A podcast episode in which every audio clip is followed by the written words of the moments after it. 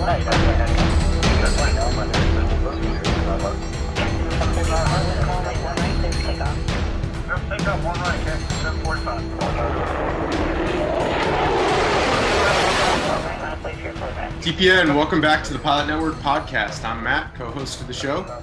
And recently, a new EU regulation is mandated that by February of 2021, all commercial and air transport operators in, the Europe, in Europe and the United Kingdom are required to implement a pilot support program, which includes the use of trained peers. In a similar recommendation was made by the Pilot Fitness Aviation Rulemaking Committee established by the US's FAA, asking carriers to develop an effective pilot assistance program.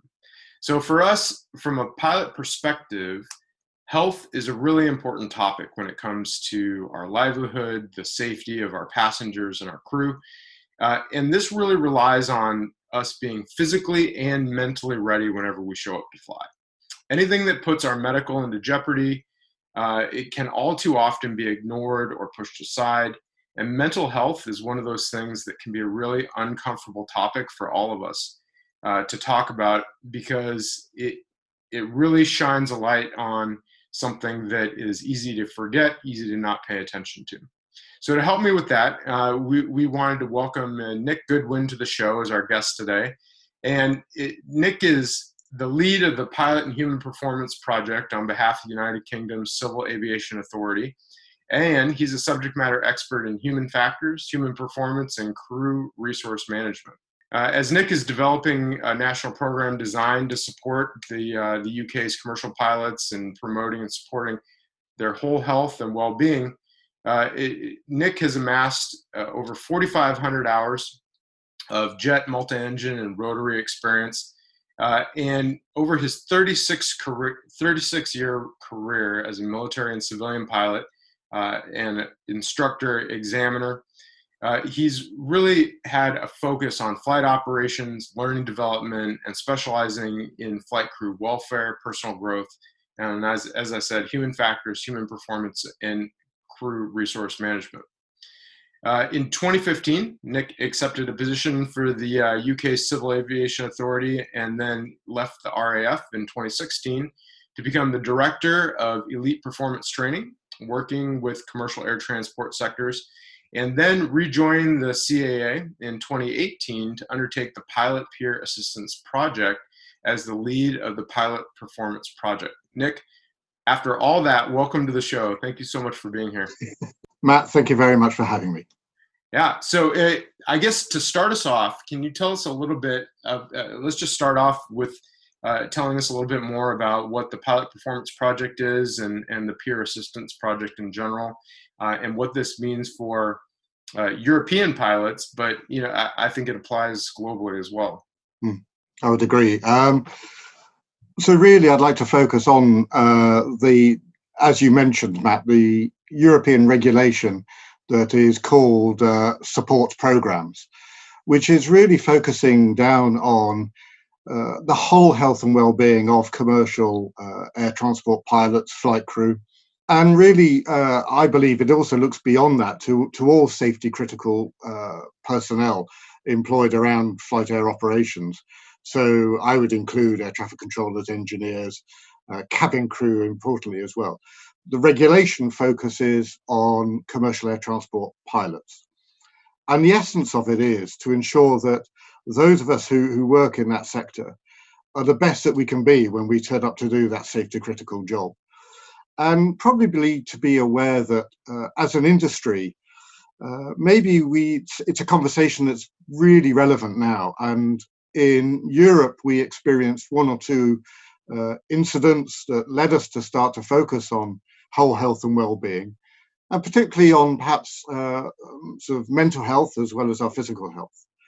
And I think uh, we would all be very minded that in the current pandemic, uh, it has been, I think, particularly relevant that we need to be very aware of how we are uh, and making sure that we are the best we can be when we are doing that job that we do. Absolutely. So you, you mentioned some some incidents that have highlighted the the need to discuss mental health for pilots and those sorts of things. Without getting into the details, in your experience, what have you found uh, amongst working with pilots, both military and commercial, uh, that that really makes it difficult for them to to discuss this and handle it, and and what resources are out there for them? Uh, you know, obviously, this program I think uh, is is designed to combat that difficulty. But can you talk a little bit about what you've seen uh, as as the way pilots generally handle this on their own or, or don't, uh, and then you know what are some ways that we would wish that, that they would approach it? Matt, I think that um, uh, in general, I think there's a perception out uh, that um, you know pilots are they they are a, a, a wonderful breed of people. They have a unique skill set, very resilient people in general. They're great problem solvers and you know they work in a, a really challenging environment I, am not sure there are many other working environments that are such a, a unique blend of the physical the psychological uh, the physiological to actually do the job effectively and i think many people's perception of pilots in that respect is that they're you know very used to working in a very high workload environment you know that they just have this unique ability to be calm and present under immense pressure to make the right decisions, the right calls at the right times. And we have, you know, fantastic evidence of that uh, in, in in our past. But the reality is also that uh, pilots are human, like everybody else, uh, and like everybody else, you know, we we can be influenced by those uh, interferences in life, those uh, those external and, and sometimes internal voices that that mean that sometimes you can find yourself distracted uh, or possibly even just not working at your best because there are just life events that are, are, interfering with your ability to focus on the job in hand. And I think there was an opportunity uh, in Europe some years ago, in about 2015, that enabled EASA, the European Aviation Safety Agency, uh, supported uh, very strongly by the UK Civil Aviation Authority, so you're able to look at, uh, at the, the, the, context of mental health of pilots to ensure that, uh, that actually there are supports available. You know, if there is that temporary degradation in one's own ability and capacity to do the job well, and to know where you could get support to, to help you to uh, get back to the best you could be. And really, that was the genesis that enabled and then uh, actioned the, the regulation that the EU produced in 2018 moving on a little bit from your first question, the second question is what's out there available. I think we've learned lessons from around the world, and, and indeed, I think the United States were quite forward leaning in this uh, with their programs around peer support and support programs. That actually there's more we could do. Um, you know, there is bias, there is stigma around mental health and perhaps pilots in particular are, are, aware of that and, and the, the, the, challenges that come with that bias and that stigma. So I think any programs that start to build uh, a picture that sort of dismisses that, that bias, dismisses that stigma, enables pilots to, to share their experiences more, is going to be very positive for safety in the long term. So this regulation is about enabling that sort of support to become more prevalent. Sure. And it, just talking about the regulation specifically, what what does it mandate in terms of is it more for the company uh, or the pilots uh, themselves, or or a little bit of both? First of all, Europe has taken quite a lead in actually positioning a regulation to to make a requirement to do some of this work. The regulation requires all commercial air transport operators to allow their flight crew, uh, their pilots, to have access to what is broadly called a support program. Uh, and that regulation is due for implementation by the 14th of February next year. Support programs are, in a way, to, to break it down into a, a fairly sort of simple way of explaining this. Support programs is about ensuring that operators put in place. So it is the responsibility of uh, commercial air transport operators to ensure that their pilots have access to these support programs. In general, it's about an awareness, building an awareness of, of how factors can influence your uh, mental health and whole health and well-being. And it's also then to raise awareness about where to go for that help and support. Uh, that could be broadly through employment programs, well-being programs, other support networks. But what I think is really exciting about this particular regulation is the use of pilot peers. That would be something that certainly uh, airlines in the US will be very familiar with through uh, a number of programs that run there. But I think it's something that we will learn to uh, embrace uh, very closely in the in Europe and in the UK. The idea of having uh, pilots trained to become peers, where other pilots who perhaps feel they want that support can go to in that first instance, that early early referral, if you like, where they recognise that there's something not quite right in the way that they're acting and and behaving and being to be doing doing their job. In your experience, or or from your perspective, uh, as a as a someone who's really paid attention and, and focused on on this topic, what are some indicators that any pilot can do as they're as they're preparing to show up for a flight and they're they're kind of I think we all are trained early on to to take some self reflection and and uh, just you know take a quick look at how we feel that day. Most of the time, we focus on the physical aspect or or how much sleep we got or how tired we are. Fatigue management is is definitely a topic that is often talked about. But what are some some early warning signs or some things that we should be looking out for on the uh, the emotional, the mental health spectrum as well? You're absolutely right. I mean, pilots, you know, do the job that they do because first of all, they've shown that they have those uh, great skills uh, and behaviors, and they have the aptitude to withstand the, the, stresses and strains of the job that we do. But as I said earlier on, we are human after all. Perhaps I'll give you an analogy that people may may recognise. You know, um, you know, you're you're the long haul pilot who's about to go away for four or five days down route somewhere. You know, you're having breakfast in the morning. You have a row with the kids because the kids haven't done their homework correctly or whatever it may be. You're uh, you're slightly distracted because a bill's come through you weren't expecting. You look into the corner and you see that your lovely little puppy's having a little little wee on your flight bag uh, and you realize you're a bit late, you're just about to go out the door, the washing machine explodes, and your partner in life turns around to you and goes, "And where are you going for the next five days?" You know, when you when you uh, report to work that day, you know it's quite likely that just being human means you're distracted. You know, your your mind's thinking about how you can support your family, solutionize, as I said earlier on about you know, pilots love to have solutions. But you know, just maybe that that's a, a, a scenario where sometimes life is starting to build up and, and you recognize you get on the flight deck and, and maybe actually sometimes the release is just closing that door being with your your first officer or whatever and just going what a day i've had so far you know? And just sharing you know just the challenges of life.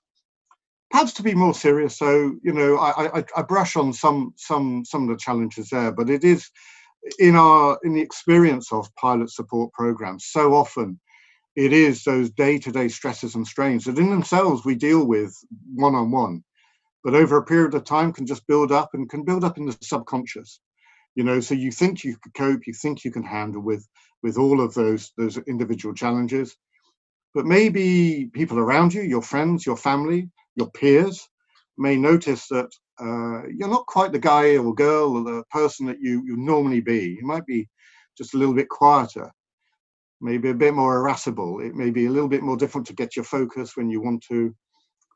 And I think some of those are the signs, you know, that we might all recognize in ourselves and we've seen in other people that just say, you know, maybe that's when we want to reach out and, and, and have that support in those sort of consequences, those sort of circumstances.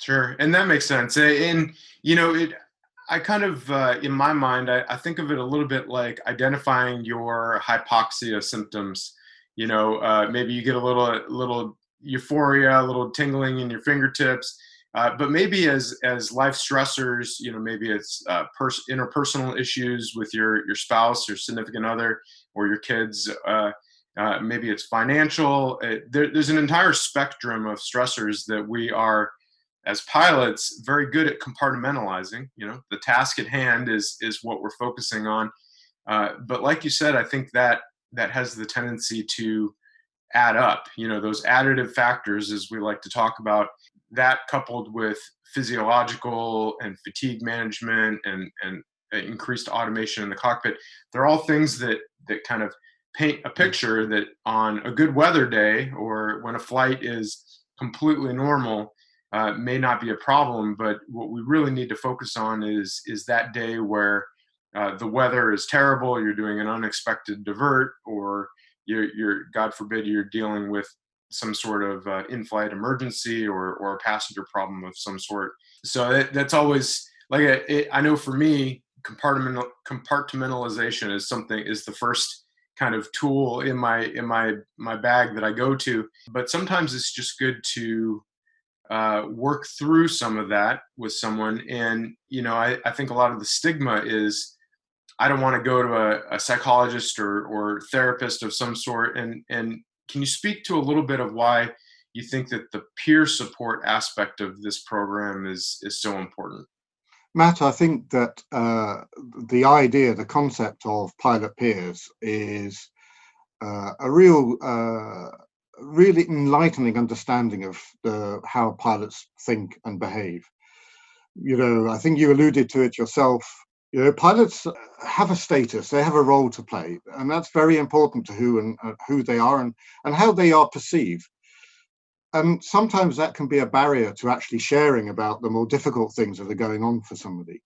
And the evidence is that pilots in general are often reluctant to talk about anything other than what maybe seemed appropriate on the outside to to actually really anybody. Um, kind of the challenge was that we we explored in in Europe when when formulating this this regulation was the idea well if you know pilots don't talk to perhaps you know their ame their doctor they may not talk to a psychiatrist a psychologist in the first instances about these challenges that may be developing within themselves. They may not even be talking with their partners at home. Who do they talk to and really the answer was and the evidence is that uh, pilots will talk to each other. And it's about having that shared experience. You know when, when you're talking to a pilot you know you believe that the other person understands you because they've walked that walk. You know they understand the environment. They they understand the stressors. They live with those same stressors. And it's in a way you know the perception is it's kind of well only a pilot would understand a pilot you know if that's true or not that's uh, that's a great question. But you know really that's what the premise behind using trained pilot peers in this support role is is that in that first early instant pilots will share with each other. Uh, and if that's done in a in a very confidential way, so that there's trust uh, and a belief that it's uh, you know not, you know your, your your sort of slightly more personal story will will remain there for that time being, is is a really powerful way of of then being able to share that with somebody else. I would say at this point though that you know it's about being a a pilot peer is about just that being a pilot peer you know, we are not expecting ourselves as peers or, or others to be the mental health professionals. And it really is for that early intervention to have that early support. And also, maybe in having those conversations, if you identify that perhaps there is something a little bit more deep seated, which is a little bit more challenging, a little bit beyond the scope of the sort of that early referral, then it's also supporting that individual to know where they can get that next level, that next tier of help. And and sometimes it's very you know it, you can't always identify that for yourself as clearly as mm. as an external observer might be able to do you know it that's one of those things that uh, just having a, a, an objective third party perspective on you know to talk through some of this stuff and and say may, maybe you need to talk with someone at the next level here or or maybe we can just talk this out and and, and work it out in the pub you know after a flight or something like that. So as as the pilot peers are trained uh, in in this program, what sort of uh, instruction and, and training are you developing for them, and and what does that look like as as someone uh, wants to volunteer or be assigned the role of a pilot peer? In um, in the United Kingdom, as there is across Europe, there are already a number of our uh, airline operators uh, have uh, programs in place. Um, and they're doing some fantastic work uh, with, with their pilot peers. In the UK Civil Aviation Authority, we have developed a, a three day training course uh, which is in line with the regulation about what are the skills and knowledge that we can give to potential volunteers who wish to do this work as pilots. Uh, and I'm going to quickly say, but uh, you know, we might come back to this. Not necessarily all always a pilot, but almost always it'll be a pilot volunteer. So the sort of skills that we're looking for really are people who will first of all understand. So we will give uh, some knowledge around uh, aspects around awareness of mental health, what can impact mental health, impacts health and well-being. Also understanding the regulation and what it requires, understanding what the role of the mental health professionals and other medical professionals would be. But then for the pilot peers themselves, what we want to do is empower them with some skills around uh, really uh, active, deep listening, empathy, unconditional positive regard, the ability to be present with somebody uh, and to understand it from their point of view, to sort of almost feel it from their shoes. But at the same time, to, to have that step away, as you sort of talked about, Matt, you know, where from a third party point of view, you may just mm. see something uh, that maybe that individual knows that there's something there, but there's something just stopping them talking about it at that point. And it's just giving them that opportunity to just explore their own feelings, their own awareness uh, in a very safe and confidential environment.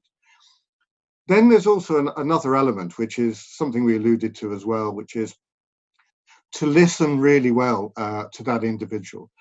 And perhaps also to identify when there's something a little bit more deep going on that actually may require that, that extra help and support.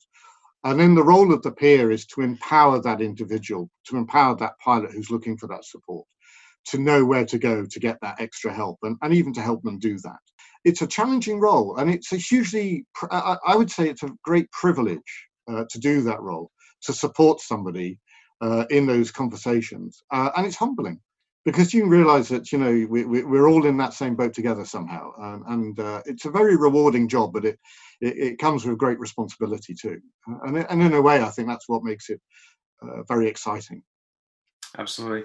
You you mentioned the confidential confidentiality uh, of that environment and the interaction with the peer. So uh, let, let's say, for the sake of argument, let's say that uh, I, I, recognize that I've got some some life stressors and additive factors that I'd like to uh, meet up with a pilot peer. W- what does that interaction look like?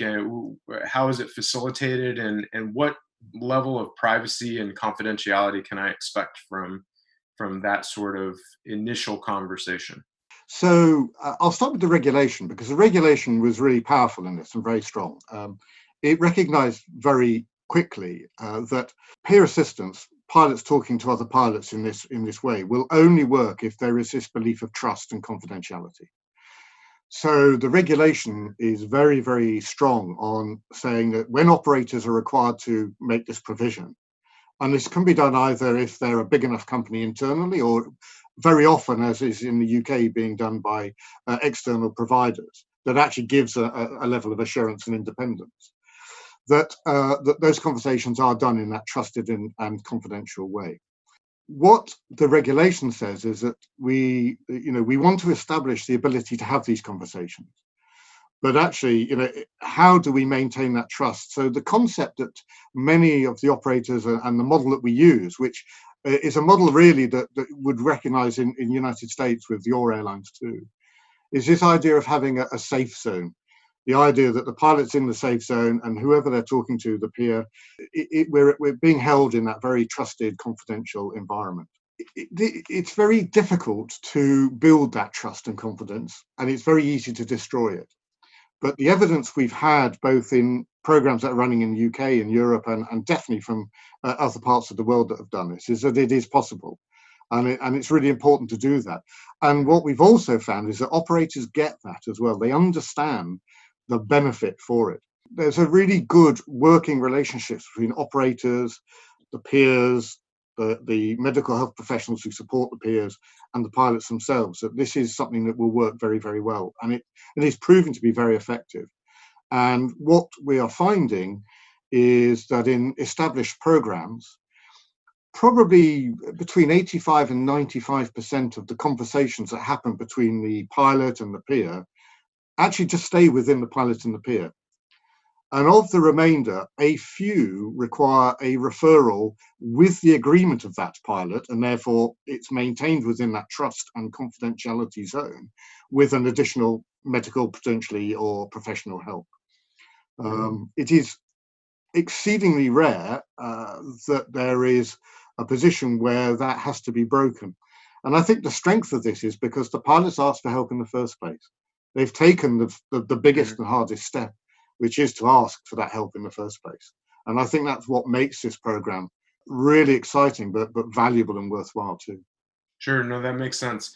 And you know, is there anything punitive or or any risk to the pilot in in taking that first step and talking with a peer? Is there anything that could put their career at jeopardy?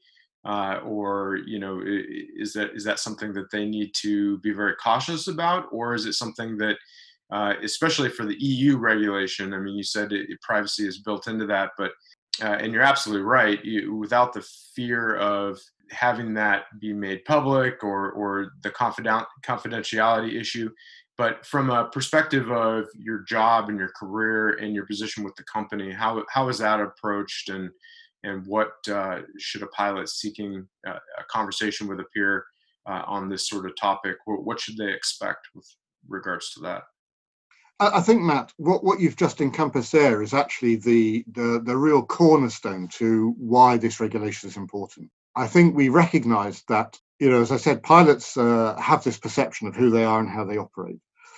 And it's very important because pilots, you know, would really worry if they felt that anything that they said or did might result in, you know, uh, a loss of status, uh, maybe a, a, loss of license, even in the worst, worst case actually, the statistics around this uh, prove that to be not the case. Uh, and in the UK, uh, for example, pilots who do actually self-report on on uh, perhaps a uh, um, an emotional or psychological issue, almost without exception, manage to get a return to fly. Uh, and there is no loss of license. In very, very rare cases, there may be something there. But I don't want that to detract from the concept of this regulation, which is it actually said, yeah, we get that pilots do worry about loss of license, etc., etc. And the whole point about pilot peers is to mitigate against that fear. You know, by talking to a pilot peer in the first instance in that confidential and trusted zone, it's about being able to share exactly those fears with somebody, eh, which may be the, the, the causal factor. The important thing is, again, I go back to it is because you can use these support programs in this context well, that pilot's actually already asked for that help. So actually, they understand that they will be able to take a pathway that will get them to wherever they need to be in their support, mm-hmm. uh, and will will be able to handle that. And in a way, it gives them that feeling of control that actually is really really valuable. In certainly in Europe and in the UK, I, we do recognise that there is the potential that a pilot peer may find that they are talking to somebody who is indicating perhaps harm to self or harm to others, or, or has had a flagrant uh, disregard or has either gone against SOPs or company policies or law. Now, again, the the pilot peer's role is to empower the individual to take that responsibility themselves and get the help that they require to do that. And indeed, pilot peers, what we say is before that conversation even starts, you actually enter a, a, contract, if you like, with the pilot and say the whole way this works is about trust and independence. But you know, these are the odd and very, very rare circumstances where I would have to break that confidence. Um, uh, and again, the, the evidence is it, is it is very, very rare to see that if it's all happened. Sure, and it, seems like that's an important safeguard. You know, if if the peer uh, recognizes a, a safety issue or or that the pilot you know potentially has has some uh, some factors that have really escalated it to the point where they could harm themselves or, or potentially someone else. I mean, obviously, uh, it, it's nice that that protection is in place and and that that is uh, discussed with the pilot uh, first and foremost. I think that's important. Is that you know everyone knows exactly what they're doing and and hopefully uh, just as you mentioned, the fact that they're having that discussion in the first place uh, is is a great step to avoiding it getting anywhere close to that point. And I think that is uh, a pretty important aspect to this whole thing. So, a, as a quick segue uh, for peers.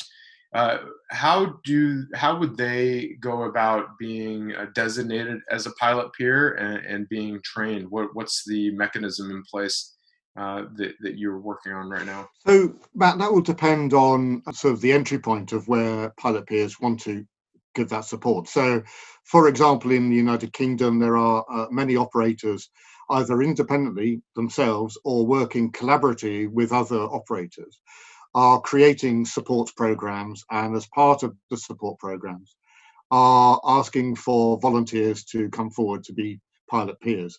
Those pilot peers uh, will often go through a selection process, uh, often with uh, either uh, another company pilot peer who's already in place. Uh, the people who run companies will be part of that process.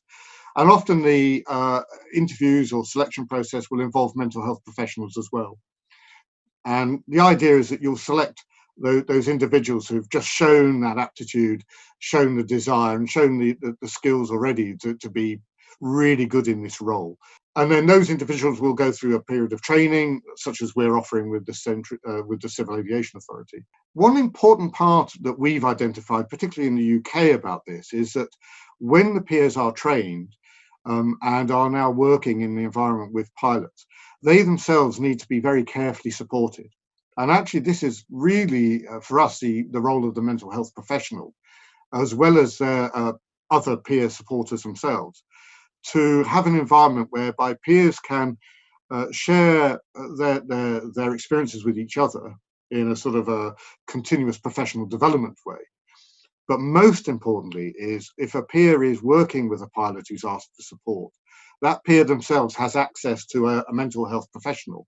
And in the UK, we've uh, strongly advocated that would be a clinical psychologist who has some aviation knowledge, uh, if you like, an aviation psychologist so that they themselves, the peers themselves, get that level of support and, and know that when they're having those conversations, they're, they're asking the right questions, they're giving the right uh, empowerment back to those pilots, but also equally learning themselves as where they could do better or more of in, in the future to, to, to grow themselves as, as pilot peers.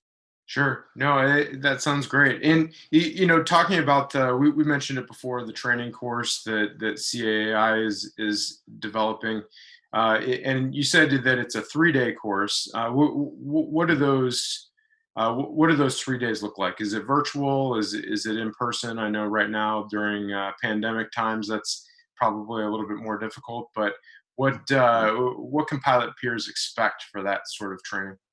So, so on our Civil Aviation Authority course, uh, our three days, and we would look to do this face to face. I strongly believe that the nature of this work best done where you're in the room and holding that confidence, even when you're doing the training. Uh, you can build within the, the, the people who've come on the course a great sense of uh, empathy and sympathy uh, and, and confidential, confidentiality and trust. Uh, and because you're talking about very complex uh, and difficult subjects at times, you know, uh, it's good to do that face to face. On the three days, the first day will be very much about learning about each other. It'll be talking about the regulation, about what the re- responsibilities are of a peer, how the model of peer uh, assistance will work. We will then have a module which is all from our medical department around the role of mental health professionals, where the regulation meets uh, other aeromedical regulation, and also what the protocols are for enabling people, if they actually have those slightly deep seated problems, to ensure that they get the best possible support and return to fly as quickly as possible. Uh, the second day, uh, we have a module which is all about just mental health awareness and just uh, understanding and re- reminding ourselves what all of those uh, different elements are. And then what we'll do is we'll move into developing the skill sets around uh, active and deep listening, around empathy, around resilience, uh, and around uh, having conversations uh, and building trust, rapport, uh, and all of the things that will bring to the table the great skills of a pilot peer. And that will then lead into the, the last of almost day and a half, which is actually practical experience. What we'll do is we'll develop scenarios for our trainee pilot peers to work with each other uh, uh, to have those conversations and just to see where they go. And and it'll be very experiential. It'll be very uh, learning orientated but it's very practical. It's to, to really feel that you've had that lived experience. And again what we'd hope is that people who come on our course will will bring their own experiences to that and their own their own um, maybe sometimes their own challenges even you know that they've experienced in the past that makes them feel that they want to do this work now to support others. Sure. I know the EU is obviously leading the charge with this sort of thing, and, and uh, the US and other North American airlines uh, have not quite moved into that step. There's some informal company-based programs and and various things for uh, uh, drug and alcohol addiction and and various other things uh, like that. And I know mental health and, and well-being in general is spoken about and oftentimes covered with with health insurance in various manners. Um, but for for EU pilots specifically, um, if they want to become a pilot peer, w- what's the best way that they can uh, go about getting involved with the training uh, it, and uh, becoming a volunteer for the program in general? Uh, so I'll answer that first, and then I'd love to talk a little bit more about uh, a couple of other things you raised because I thought they're really important too. So in the UK, a lot, a lot of companies will have uh, support programs up and running, or they're developing at the moment, and there will be opportunities, and there are opportunities already to volunteer within those programs. We also uh, are very excited to look beyond uh, individual operators to, which is why we've set up this training course, is to perhaps build a pool of uh, pilot peers who can then offer their services, perhaps to the smaller operators. Uh, you know, we we have um, probably around 150 commercial air transport operators in the UK, probably around 15,000 commercial air transport pilots, and they are from you know our very big national carriers down to very small operators, maybe only three or four pilots. Uh, we have a very very vibrant rotary, both onshore and offshore business. And we want to be able to make sure that there is the opportunity for people to come and train as a peer and then offer themselves back within company programs going through whatever selection process they may offer. Uh, so we'd like to think that there'll be a number of opportunities for people to come and explore that, and they can clearly come to us through our website uh, uh and, and, look at our courses. I, I, think you mentioned something there which is really important, and, and I'd actually, if I may, say that whilst we're leading in Europe with regulation, uh, I personally and we in Europe have learned so much from uh, America uh, and Australia and others who've had pilot support programs running for way, way longer and have done such great work. And I think you, you raise an interesting point because one of the learns from America that I, I took up from some, some of the research I did was that there is uh, often a, a, bit of a focus uh, around things such as um, substance addiction or overuse or, or abuse even and we would be very minded of that in the uk and europe as well but i would like to to say and we um, and i would say actually in that is uh, I, I, as in in the united states uh, we have a lot of uh, really good engagement and support from our pilot union uh, representative organizations as well, who do great work in this area too. I think it's important to uh, recognize uh, things such as drug and alcohol uh, addiction, and and we would never wish to see that uh, in commercial air transport operations, you know. But you know, we we are realistic; it, it can happen, and so again, whilst pilot peer support programs uh, and the broader support programs are very much about awareness about those more important issues uh, and where to get help for them what we'd say to a pilot peer, though, is if they felt that they were engaged with somebody, uh, a pilot, and, and recognize that there may be some underlying addiction issues or, or substance abuse, uh, that's almost very important call to get the, the, the mental health professionals and the, the medical professionals engaged much quicker because they are the best people to to support those people at that point you know um, pilot peers are, are, are, the catalyst the conduit for that but they can't really do that work themselves. So it's about knowing where to get that support and, and help people with that those sort of issues. Sure, no, that's a that's very important, and I I know it, it varies from uh, company to company, airline to airline, and and like you said, uh, especially in the U.S.